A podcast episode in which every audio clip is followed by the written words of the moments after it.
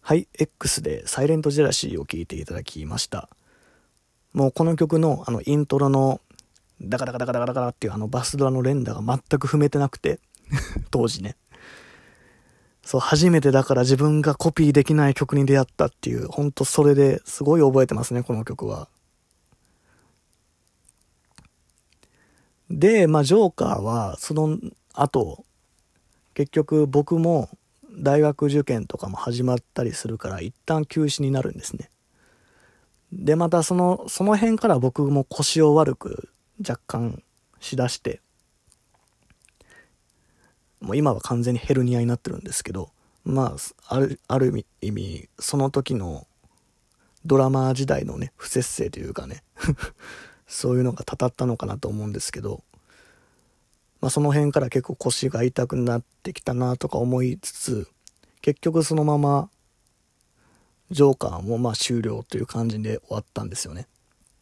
ジョーカーはでもちゃんと初めて清々しく解散っていうか、まあ終われたバンドだったかな。僕も受験が終わって、大学も決まった後に一回、またそのギターの先輩がイベント組んで、そこで、ライブして、ちゃんと綺麗に終わったような気がするんですけど。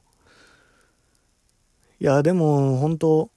楽しかったですね。ジョーカーは本当楽しかったですね。そういう壁にもぶち当たりましたけど、やっぱそれも後にね、役に立ってると思うし、あとはやっぱりそのギターの先輩しかり、まあ、ジョーカーは結構メンバーが流動的だったんですけど、ベースが変わったり、ギターが2人になったりとかいろんなことがあったんですけど、でも本当、楽しくやれたし、本当いろんなことをあの教わったなっていうのが今も思うんですけど、でまあ3年間をほぼそうやってドラムの生活に、まあ、費やしたわけですよね。でまあさっきも言いましたけど、その当時から結構自分で曲も作り出して、で、かなり曲も溜まってきてたんですよね。それでだんだん僕がドラムの檻に閉じこもってんのが嫌になってきたっていうか、てかまあ飽きてきたっていうかね。なんか自分でフロントマンになって自分の曲を演奏するバンドをしたいなっていうのがだんだんそういう欲が出てきた時期でもありました。で、まあ、その、高1、高2、高2の、えー、夏、秋か、秋ぐらいまでは割とね、プライベートも順調だったんですよ。本当もう毎日が楽しいみたいな、本当そんな日々だったんですけど、もう高2の秋以降からは結構そのバンドもなくなったりとか、そのさっきの出てきた YTR の10年でも出てきた愛さんともお別れになったりとかそんなことも続いたり結構ダークな時期に入るんですけどそっからでもやっぱそういうダークな時期ほど曲はたくさんできるんですよねやっぱり。なんだかんだ。人間自分がの感情が暗くなってる時ほど結構いい曲ができる。歌詞においても。まあ僕だけかもしれないけどでも本当そんな人多いと思いますよね。結構自分の生活が充実してる時ってあまりそういう創作面ではプラスにならないっていう、プラスにならないは言い過ぎかもしれないけれども、あまり作用しないことの方が多いんじゃないかなっていうのは僕の今までの経験上のあれなんですけど、まあそういうのもあり、あり、結構曲はたくさんその当時できてましたね。それでまあドラムが終わ、ドラマー生活が終わって、これからどうしようかなと。で、まあ、その時に、まあ、手が空いてたっていう言い方は悪いんですけど、同じクラスメイトの中でですね、えー、ドラム叩きたいやつと、とりあえずバンドしたいやつ。あ、違うわ、そ、えっ、ー、と、その人は、そいつは、ベースやってましたやってました。他のクラスメートと一緒にバンドも組んだりしてたベースのやつがいて、うん、じゃあ3人で何かやるかってなって、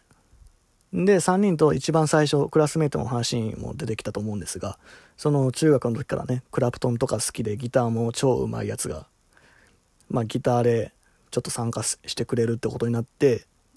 その4人でまあちょっとやりますかってことで、結成されたのがアースリングの前身バンドなんですよ。まあ、この辺から YTR の10年と若干被る部分も出てくるかもしれませんけど、そう、ただまあ受験勉強しながらのバンド活動みたいなとこもあったんで、結構そんなライブとかすることもなく、スタジオにたまに入って息抜きレベルとかでね、スタジオに入ってやるとかそんなレベルだったんですけど、まあただそうこうしてるうちにそのギターのやつが抜けちゃうんですね。まあそいつはもともとそういうバンドをみんなでやるっていうよりかは結構自分一人で弾いて楽しみたいというかそういうタイプだったんで、まあいずれそうなるだろうなとは思ってたんですけど、で、結局そのドラムのやつ、ベースのやつと僕の3人になって、あってなったら僕がギター弾くしかないのかってなり、3ピースバンドになるわけですよ。で、その時にじゃあバンド名はアースリングとはまた別のバンド名だったんですけど、バンド名どうするって話になり、で、僕はその時思い出したのがジアースリングっていうね、デモアルバムにつけた名前で、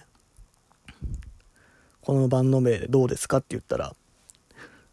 結局それが採用され、ジャースリングが正式に、正式にっていうか、まあ、バンドとしてまた生まれ変わった瞬間、まあ、これは2009年あたりだと思うんですけど。で、そのベースがね、あの、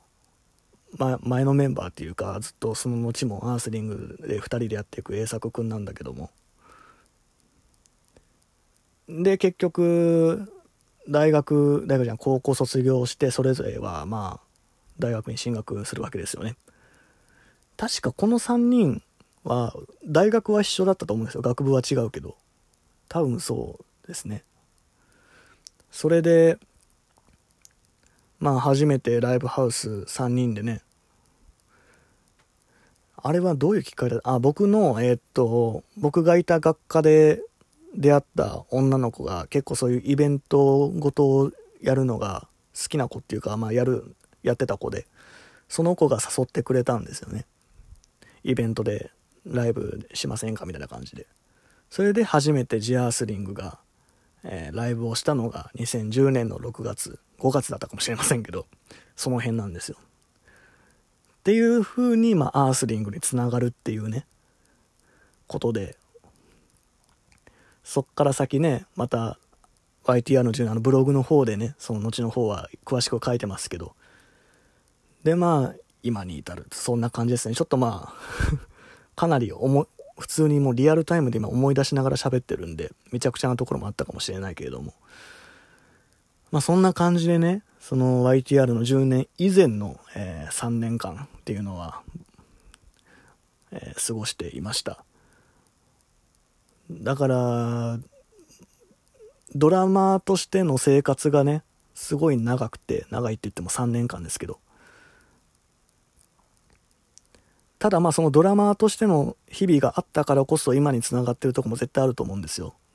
やっぱり僕は今 YTR 名義になってからもそうですけど、基本的には、まあ、この前の This Utopia は違いますけれども、バンドサウンド、ギターサウンドの曲はほとんど僕がちゃんとドラムを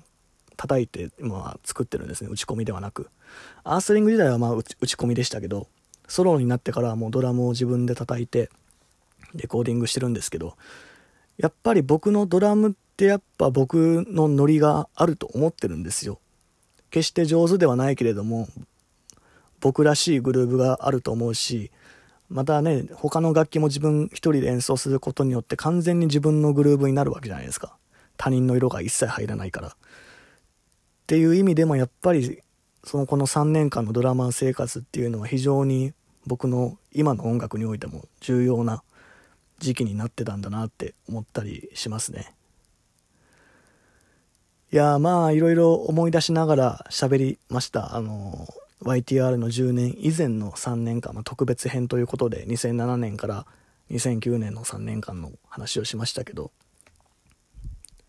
実際ねあの頃から付き合いあるやつはまあそういう普通の友達とか置いといてですけど本当のバンド仲間として付き合いがあるやつは、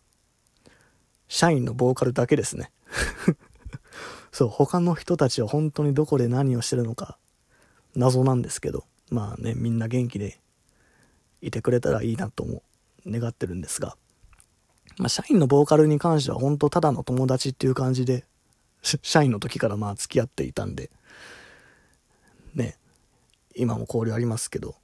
まあ、そもそも僕はあれなんですよね。昔よく言われたのが、人間関係の断捨離がすごすぎるって、これ前の英作に言われたのかな。そう、それはよく言われますね。本当に、それこそ大学時代も友達いたけれども、大学が終わるとぱったり交流が終わるっていう。高校もしかりで。高校もね、最初も言いましたけど、8人しかね、クラスに男がいない、いなかったんですよ。で、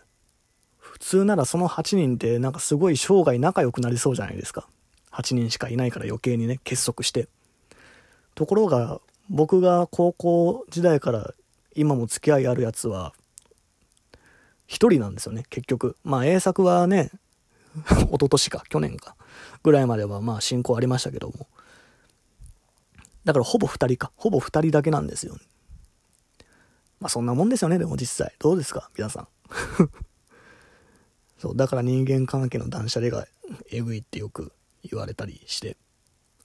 まあ別にいいんじゃないのとは思ってるんですけど。まあそんな感じでね。やっぱ懐かしいですね、こうやって思い出していくと。しかもね、こうやって自分が昔コピーした曲とかをね、聴きながらやっていくと、いろいろ込み上げてくるものとかあったりなかったりしますけど。まあ、とりあえずね、今回が第14回で、えー、マネキンモンタージュの独り言公開されてると思うんですけど、まあ何回も言ってたように、これがセミファイナルで次回が最終回ということになります。まあ、最終回どうしようかなという、まあいろいろ考え中で、ね、どういう感じになるかまだ分かりませんが、まあ、いつも通りこういったスタイルで、まあ何かやろうかなと思ってるんですけど、一応まあセカンドシーズン、第2シーズンもまたそのうち始まると思いますんで、その時はね、またいろんな音楽聴きながら僕のおしゃべりに付き合ってくれたらいいかなと思ったりしています。ということで、まあ今回はこの辺で終わりにしようかなと思うんですが、最後に流す曲はですね、まあ、ジョーカー時代にもコピーしてた曲なんですけれども、まあ、ヒデの楽曲で僕が一番好きなこの曲を聞いて終わりにしようかなと思います。それではありがとうございました。えー、それでは最後の曲です。えー、ヒデでフレーム。